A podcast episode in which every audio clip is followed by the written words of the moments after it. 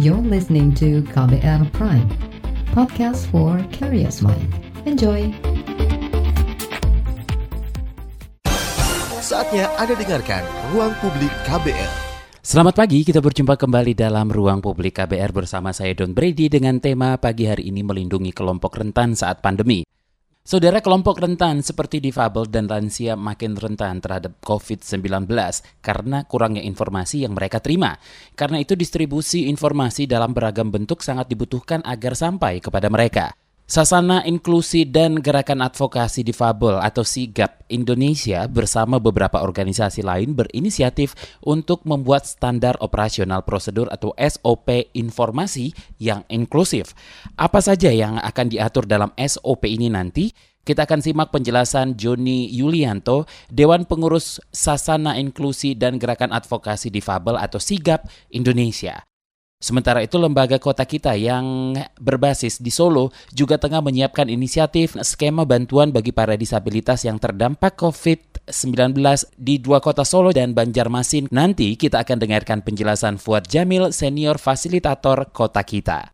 Dalam segmen pertama dan kedua ini kita akan mendengarkan perbincangan reporter KBR Fitri Anggreni dengan Dewan Pengurus Sasana Inklusi dan Gerakan Advokasi Difabel atau SIGAP Indonesia, Joni Yulianto. Dia akan menjelaskan masih kurangnya kelompok difabel mendapatkan informasi soal COVID-19 ini. Uh, Sigap terlibat dalam penyusunan SOP pencegahan serta penanganan COVID-19 bagi kelompok disabilitas dan juga lansia serta kelompok rentan lainnya.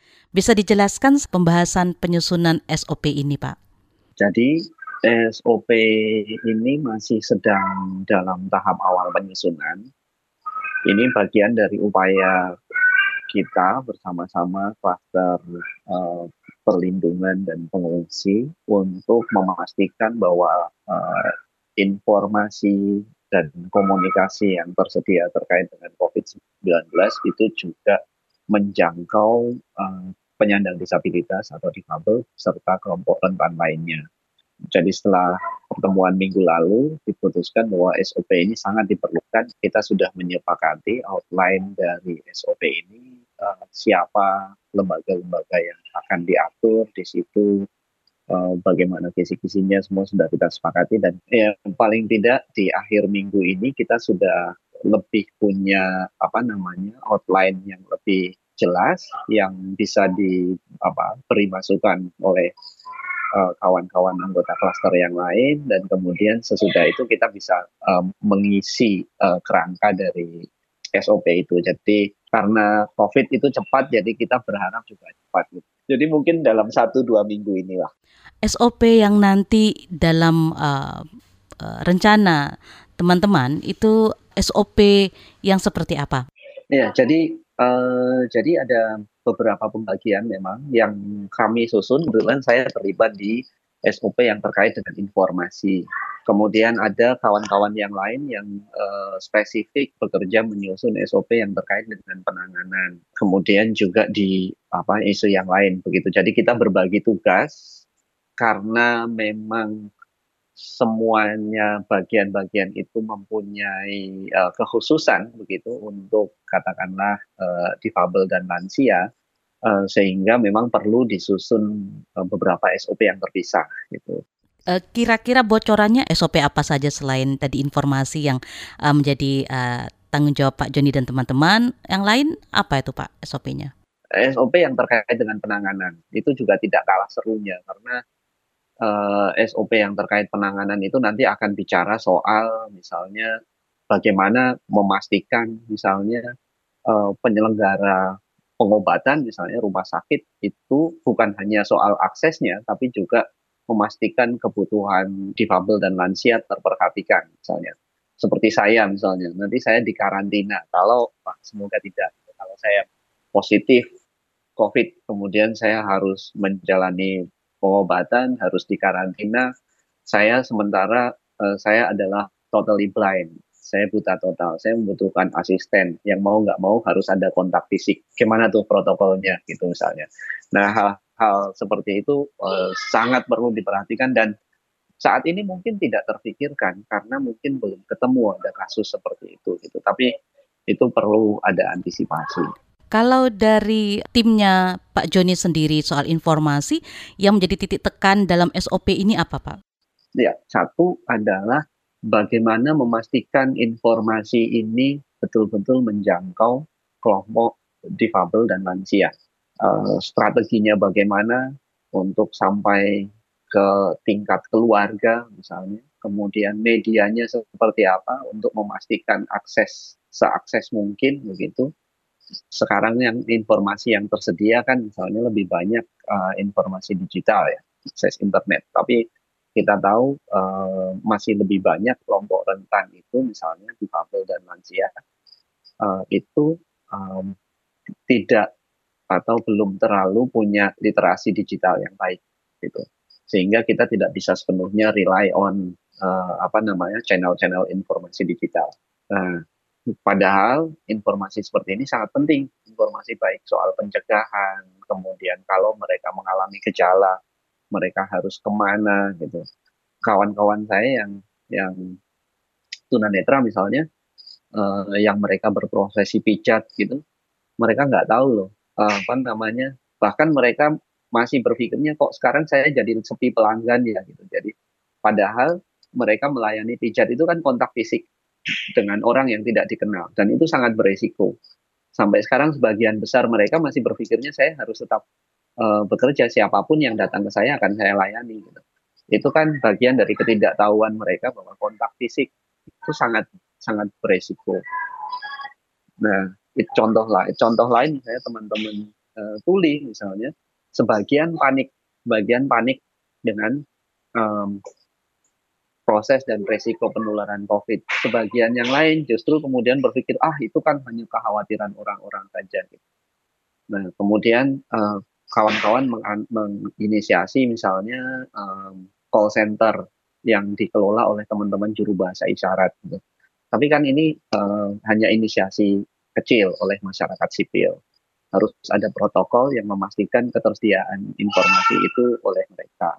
Nah, bagian lain dari SOP ini akan mengatur soal bagaimana media semestinya itu membuat apa menyediakan menyajikan informasi um, baik itu media swasta maupun katakanlah media-media informasi yang dikelola oleh pemerintah. Survei acak saya ke sebagian apa website penyediaan informasi COVID di daerah misalnya masih banyak pemda-pemda yang menggunakan misalnya uh, uh, infografik yang tidak disediakan teks misalnya itu sangat membuat teman-teman uh, difabel tertentu nggak bisa mengakses informasi yang tersedia di situ. Bagian lain dari SOP ini akan bicara soal bagaimana seharusnya uh, penyediaan informasi di level penyedia layanan. Kemudian di bagian yang lain juga soal misalnya umpan balik.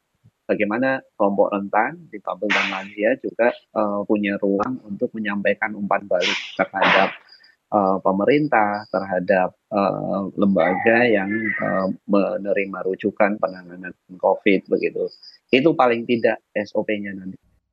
Ini direncanakan dalam waktu uh, dua minggu lagi akan selesai. Sementara sekarang sudah berjalan ini Pak uh, COVID-nya, uh, sudah banyak korban berjatuhan. Nah, menjelang SOP-nya selesai, itu bagaimana pendekatan yang dilakukan kepada teman-teman disabilitas dan lansia yang uh, kesulitan akses untuk mendapatkan informasi ini, Pak? apa yang dilakukan teman-teman sigap dalam hal ini mungkin? Ya sebenarnya uh, tidak hanya sigap, teman-teman um, melakukan hal-hal sederhana yang harapannya bisa menjangkau. Misalnya kita membuat KIE, KIE sederhana, alat komunikasi, edukasi gitulah uh, terkait dengan um, COVID-19 yang itu kita sebarkan melalui um, jaringan organisasi uh, difabel di berbagai daerah gitu.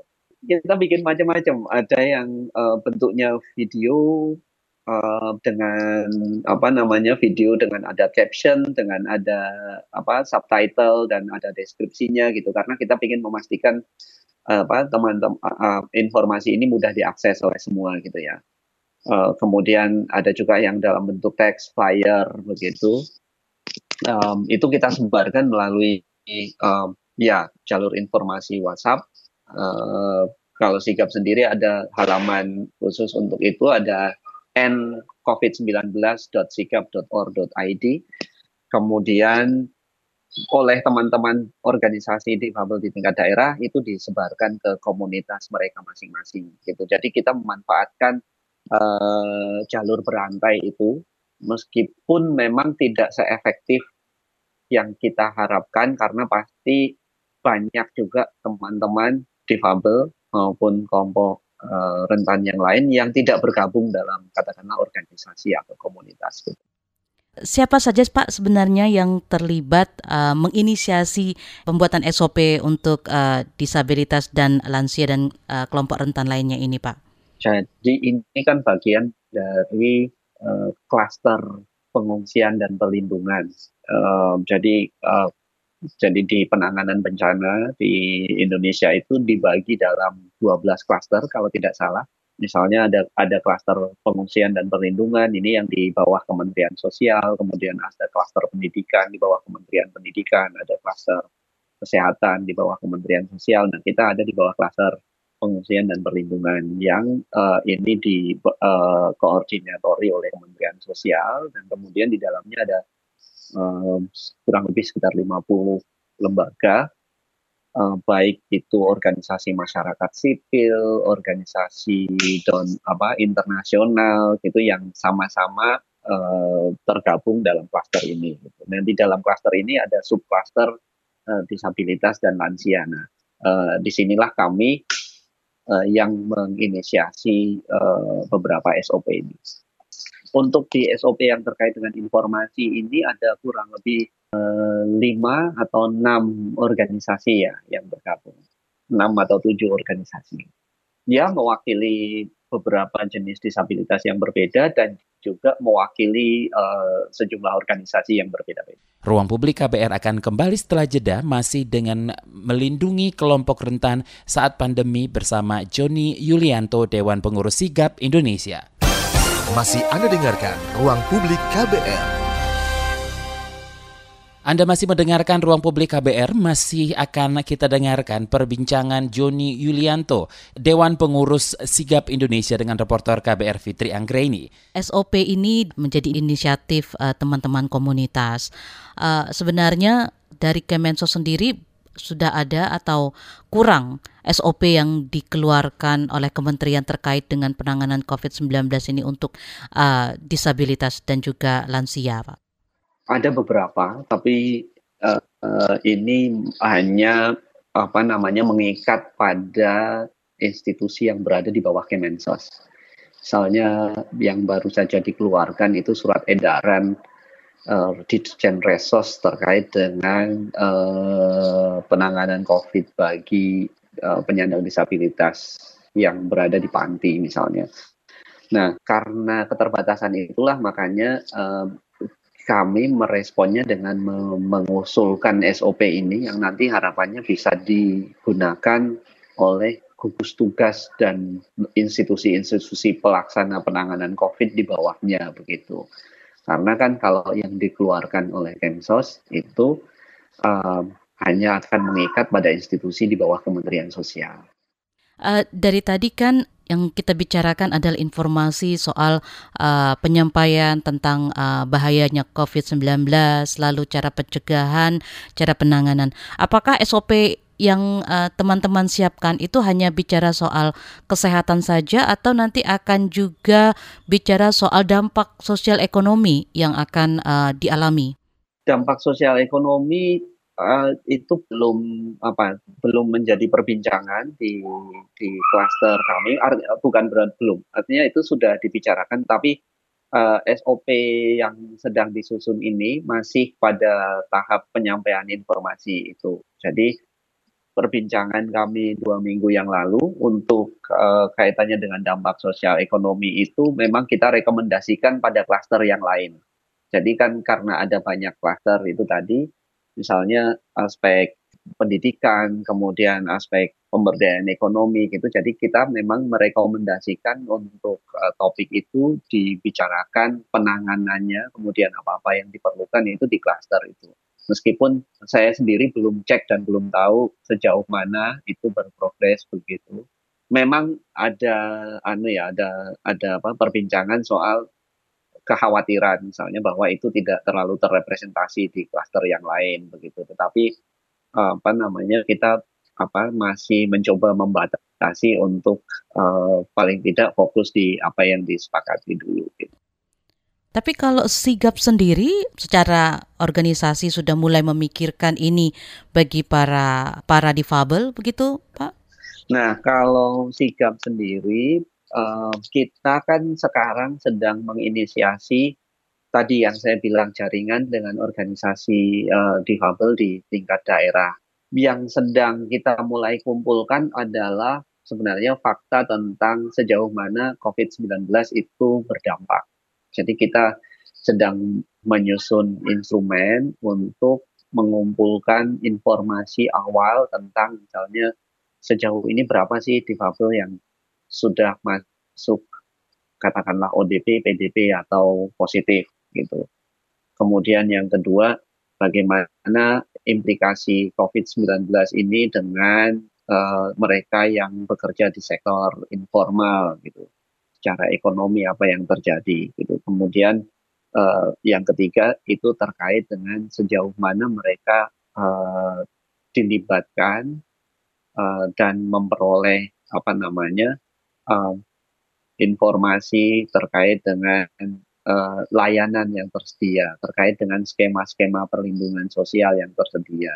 Itu yang mau kita petakan dulu untuk kemudian nanti melihat dengan uh, informasi itu apa yang perlu kita lakukan gitu. Nah, kita sih berharap dalam satu minggu ini informasi-informasi ini sudah mulai terkumpul begitu. Sigap sendiri berbasis di Yogyakarta ya Pak ya.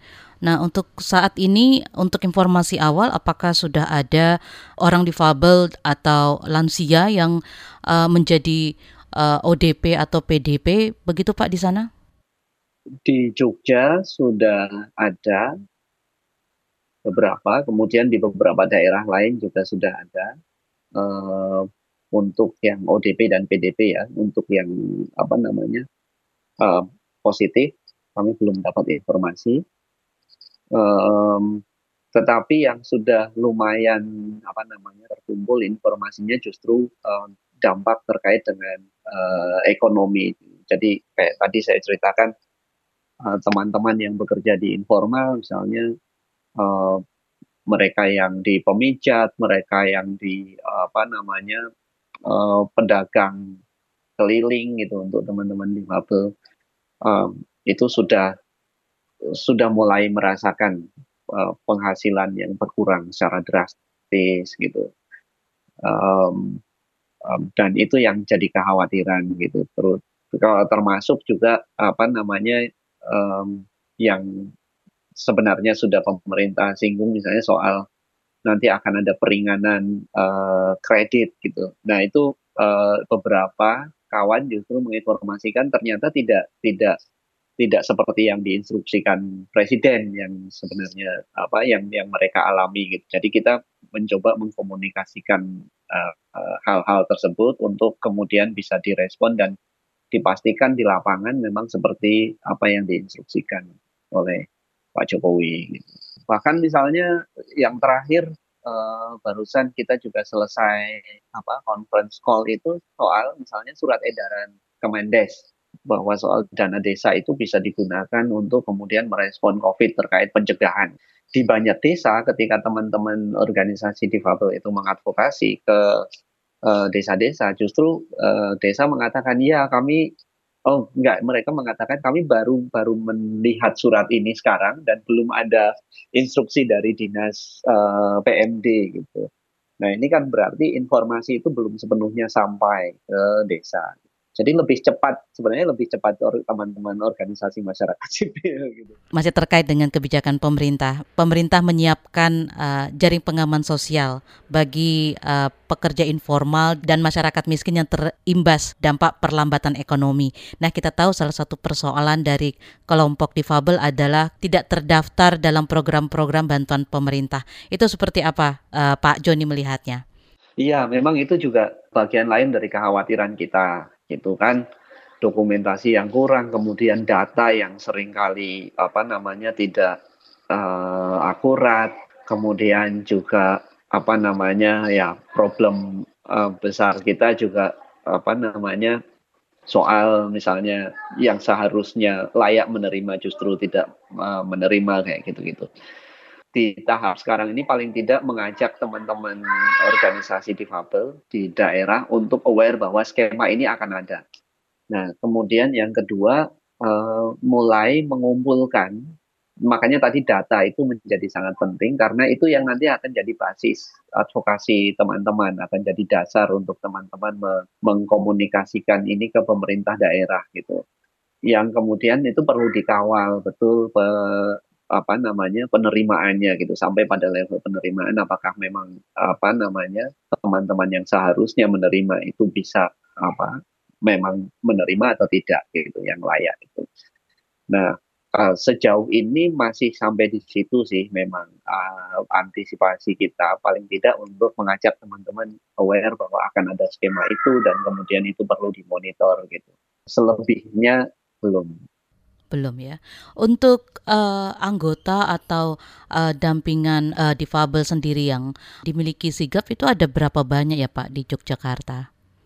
Kalau gini kan, uh, sigap itu kan organisasi bukan berbasis keanggotaan ya. Jadi kalau difabel di DIY itu ada lebih 40 ribu.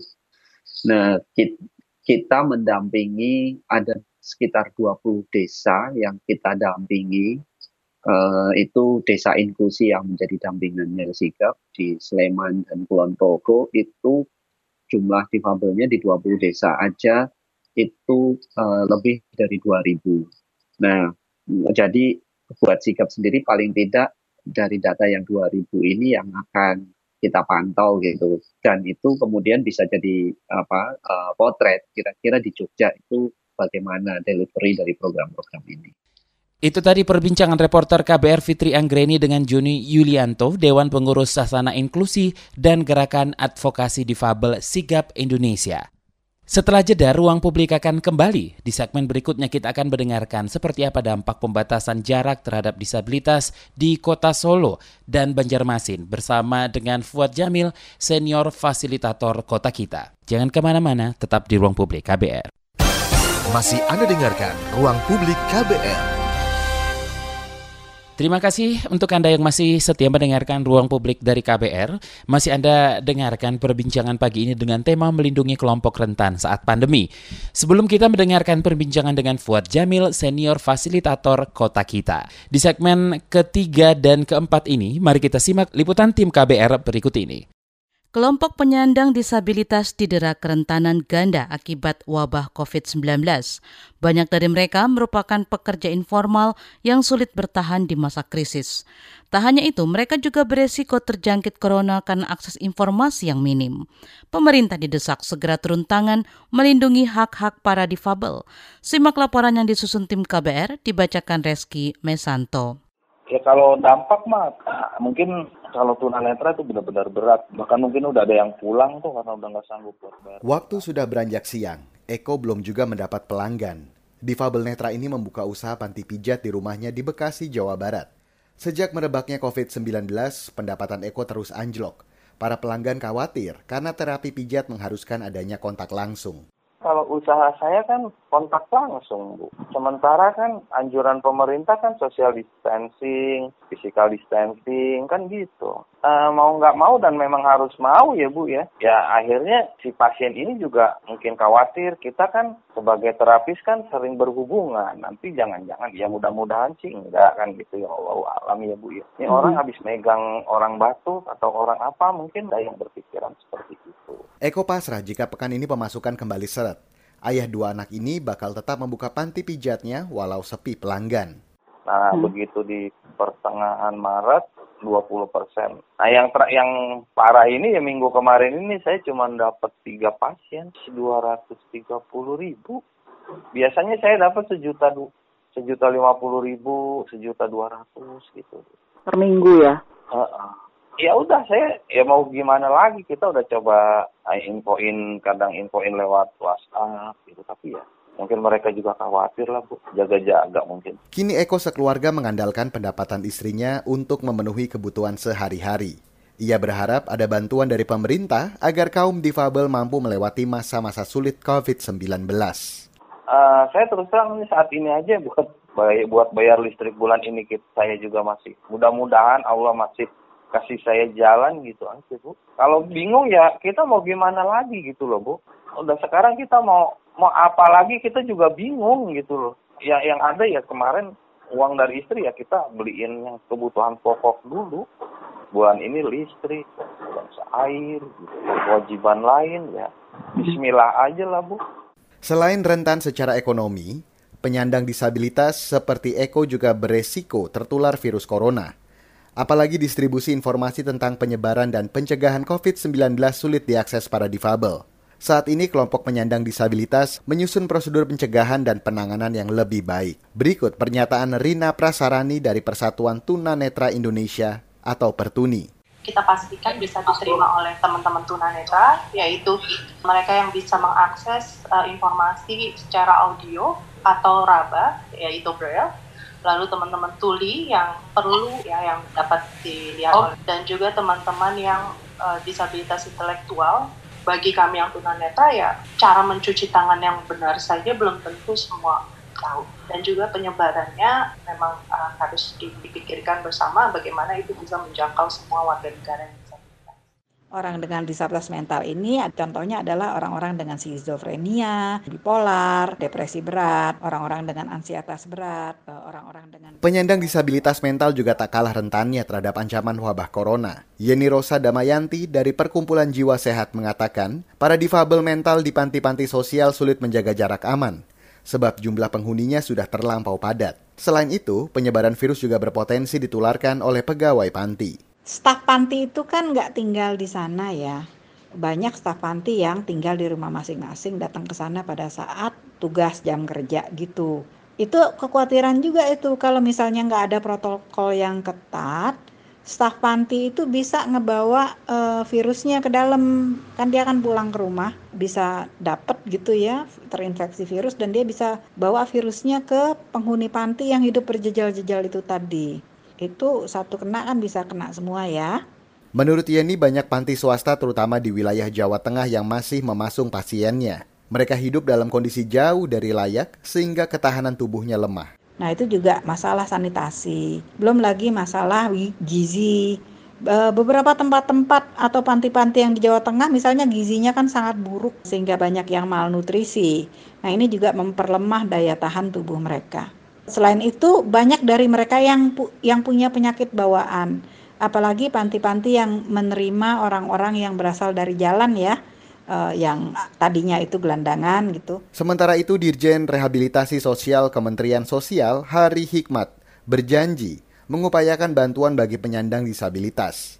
Heri lantas meminta ada pendataan terhadap para difabel Selain itu, ia bakal mendorong swasta untuk ikut membantu sebagai bentuk tanggung jawab sosial perusahaan. Saya mencoba berupaya menyampaikan kepada Pak Menteri agar ada bantuan khusus untuk penyandang disabilitas, termasuk juga bantuan sembako dan bantuan nutrisi. Demikian laporan yang disusun tim KBR, saya Reski Mesanto. Bisa diceritakan Mas Jamil seperti apa asesmen yang dilakukan oleh kota kita terhadap dampak uh, sosial dan ekonomi yang dialami para disabilitas di dua kota dampingan kota kita, yaitu Solo dan juga Banjarmasin. Sebenarnya kita uh, organisasi kita itu kan bergerak di isu perkotaan, termasuk aksesibilitas untuk difabel. Pokoknya kita ingin kota yang inklusif. Maka kita juga melakukan pendataan sensus terhadap difabel di dua kota, yaitu di kota Surakarta dan di Banjarmasin. Dan kita juga melakukan asesmen sebenarnya apa problem-problem yang dihadapi uh, teman-teman difabel di uh, dua kota tersebut. Satu hal yang uh, menarik itu kan kebanyakan kalau difabel itu uh, uh, memang penghasilannya kurang. Istilahnya dia masuknya kategori miskin. Kedua pendidikannya juga kurang. Terus kemudian dari sisi layanan pemerintah memang masih banyak yang belum aksesibel. Kalaupun ada akses akses itu baru di tengah kota. Padahal ketika dia keluar dari kampung mau ke kota, mau ke tengah kota itu kan perlu akses juga. Itu beberapa hal yang kita catat uh, problem-problem dari uh, secara umum disabilitas di dua kota tersebut. Perlu sebenarnya diketahui kalau asesmen secara umum, secara umum asesmen itu kan sudah dilakukan ya. Bahkan kita punya uh, apa namanya profile isu disabilitas di dua kota tersebut. Nah, sekarang uh, asesmen sekarang itu lebih kepada soal uh, tanggap atau respon terhadap wabah beserta kebijakan yang menyertainya. Nah, jadi uh, wabah dan kebijakan ini memberi dampak juga terhadap teman-teman difabel. Pertama itu dalam situasi normal teman-teman difabel itu kan punya hambatan mobilitas. Apalagi ketika sekarang ada pembatasan gerak, semakin menghambat mereka uh, atau mobilitas mereka di di perkotaan ini. Itu yang pertama. Yang kedua dari beberapa dialog dengan teman difabel, ada satu hal yang mereka takuti adalah teman difabel itu kan relatif punya di beberapa difabel itu imunitas yang lebih rendah dibanding yang non difabel. Itu juga menjadi sebuah apa namanya eh, kekhawatiran tersendiri Yang ketiga adalah uh, teman-teman di Pabel itu kan banyak yang uh, mencari nafkah di sektor informal. Kalau teman-teman yang netra itu kan banyak misalkan di terapis ya, masir, masir ataupun pemijat, ataupun teman-teman lainnya yang kerja di sektor informal, entah itu jadi PKL, entah itu jadi apa. Nah ini juga jadi apa namanya disrupsi ataupun uh, hamba, uh, apa tantangan bagi mereka juga ketika adanya kebijakan pembatasan ini. Apakah sudah bisa diketahui dari asesmen awal ini dampak dari pandemi COVID ini terhadap kehidupan para difabel di Solo dan juga Banjarmasin? Uh, pertama dari sisi kesehatan, teman-teman difabel itu kan tidak uh, mereka macam-macam ya. Ada yang teman netra, ada yang teman daksa, ada yang uh, tuli gitu ya. Nah ini kan tidak semuanya mendapatkan informasi yang cukup. Nah, sehingga uh, tidak tahu sebenarnya harus seperti apa. Uh, uh, istilahnya, misalkan menjaga kebersihannya itu harus seperti apa, jarak jarak seperti apa. Itu memang tidak semua mendapat informasi seperti itu. Karena ya itu ada yang teman tuli kan butuh bahasa isyarat atau bahasa tulisan, teman uh, netra butuh suara. Nah, itu yang pertama soal kurangnya uh, informasi atau edukasi. Terus yang kedua, memang ini ya mau nggak mau pendapatan mereka juga turun, terutama yang kerja di sektor-sektor informal itu. Yang ketiga mereka untuk bagaimana untuk mengakses terhadap kebutuhan juga uh, ada sedikit hambatan karena ada hambatan mobilitas itu. Itu itu sangat terasa sekali. Jangan ke mana-mana, setelah jeda ruang publik akan kembali. Masih Anda dengarkan Ruang Publik KBR. Kita tiba di bagian akhir ruang publik KBR hari ini dan bagi Anda yang tidak sempat mendengarkan siaran ini secara utuh, bisa mendengarkannya kembali di podcast kbrprime.id lalu pilih ruang publik. Kembali kita simak obrolan reporter KBR Fitri Anggreni dengan Fuad Jamil, senior fasilitator Kota Kita. Nah, kalau begitu untuk jangka pendek kira-kira uh, apa yang akan menjadi uh, langkah yang akan diambil uh, kota kita dan mitra juga untuk membantu para disabilitas ini, terutama soal kesehatan dan ekonomi tadi, Mas? Ya, untuk yang kesehatan itu pertama perlu sisi informasi atau edukasi, yang kedua kan uh, istilahnya alat kesehatan dasar ya, yang sifatnya preventif. Terus kemudian uh, sisi ekonomi sebenarnya perlu juga topangan, terutama ini respon cepat bagi mereka yang tiba-tiba uh, kehilangan banyak kehilangan penghasilan. Nah, terus kemudian apa namanya? Yang ketiga memang dia butuh sebenarnya bagi teman-teman yang misalkan uh, membutuhkan pendamping ya. Nah, itu juga harusnya di seputar dia itu harusnya ada yang support untuk itu. Karena misalkan sekarang kan apalagi itu tadi belum semuanya aksesibel bagi mereka, mereka juga butuh dari sisi itu butuh di orang sekitarnya. Nah, soal informasi tadi, Mas, itu kan banyak yang informasi soal uh, bagaimana mencegah, bagaimana orang terpapar dengan uh, virus ini kan katanya tadi masih kurang ya, Mas ya. Nah, supaya mereka makin mendapatkan banyak informasi itu apa yang sudah dilakukan di lapangan, Mas? Kalau selama ini kan sebenarnya banyak dilakukan oleh teman-teman uh, organisasi disabilitas ya.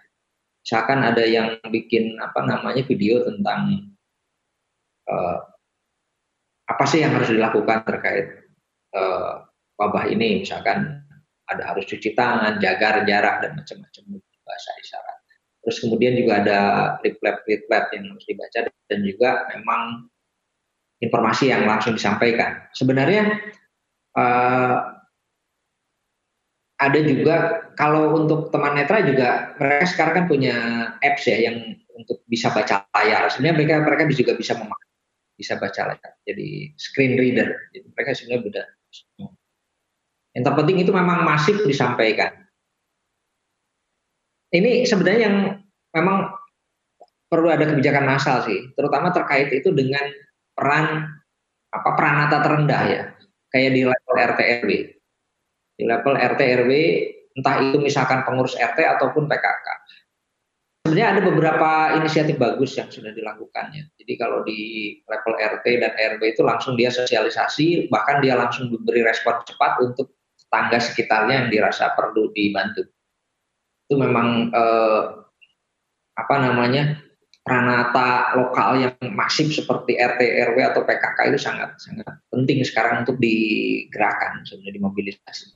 Kalau dari segi ekonomi, Mas, dari uh, data yang dimiliki kota kita di dua kota itu uh, tiga pekerjaan yang paling banyak uh, ditekuni oleh para disabilitas dan yang masuk kategori uh, miskin dan perlu dibantu karena terdampak COVID ini apa saja ya, Mas ya? Itu memang tergantung bergantung pada jenis disabilitasnya ya. Kalau untuk teman uh, netra itu kebanyakan memang uh, masir ya atau pemijat Terus kemudian kalau uh, untuk yang lain entah itu daksa, entah itu apa namanya, itu kebanyakan di sektor informal. Misalkan dia uh, dagang gitu ya PKL seperti itu.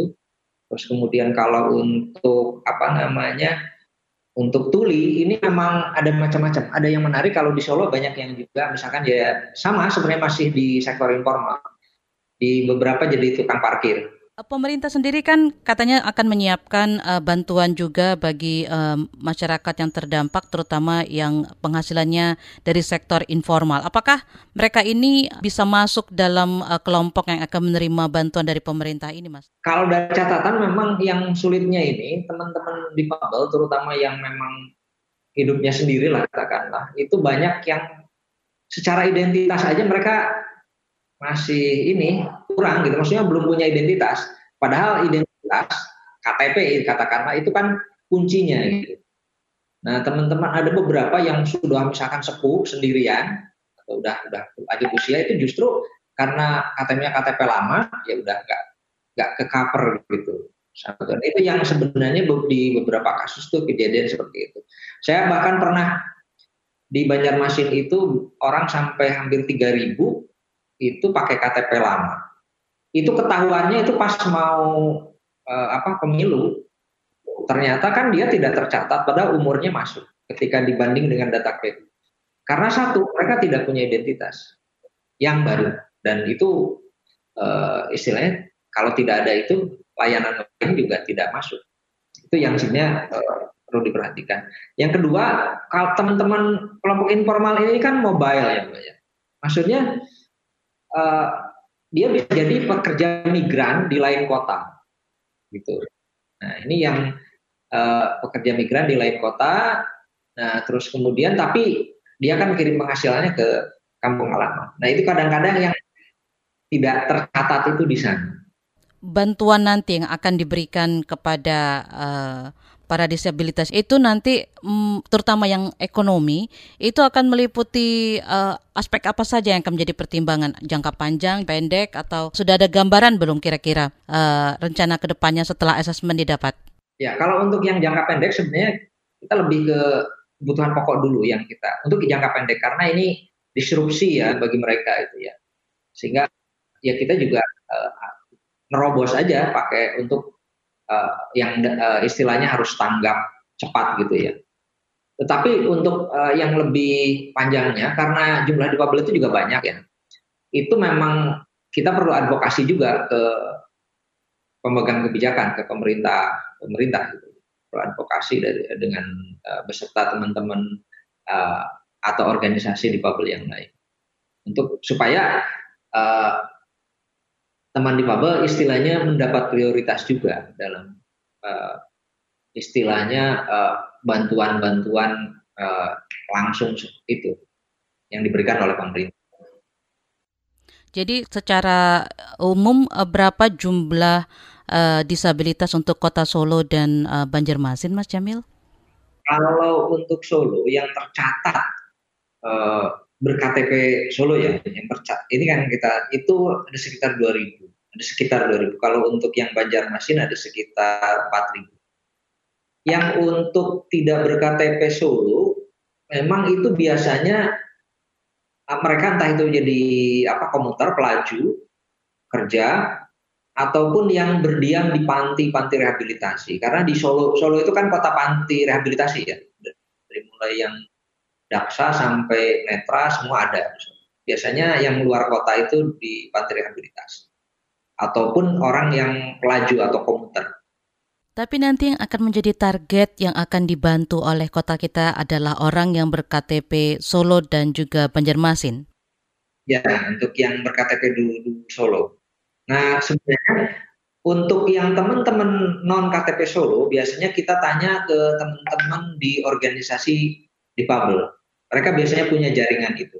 Demikian ruang publik KBR kali ini bersama senior fasilitator kota kita yang berbasis di Solo, Jawa Tengah, Fuad Jamil. Dan sebelumnya ada Joni Yulianto, Dewan Pengurus Sasana Inklusi dan Gerakan Advokasi Difabel atau Sigap Indonesia yang berbasis di Yogyakarta. Saya Don Brady undur diri, salam. Baru saja Anda dengarkan Ruang Publik KBR.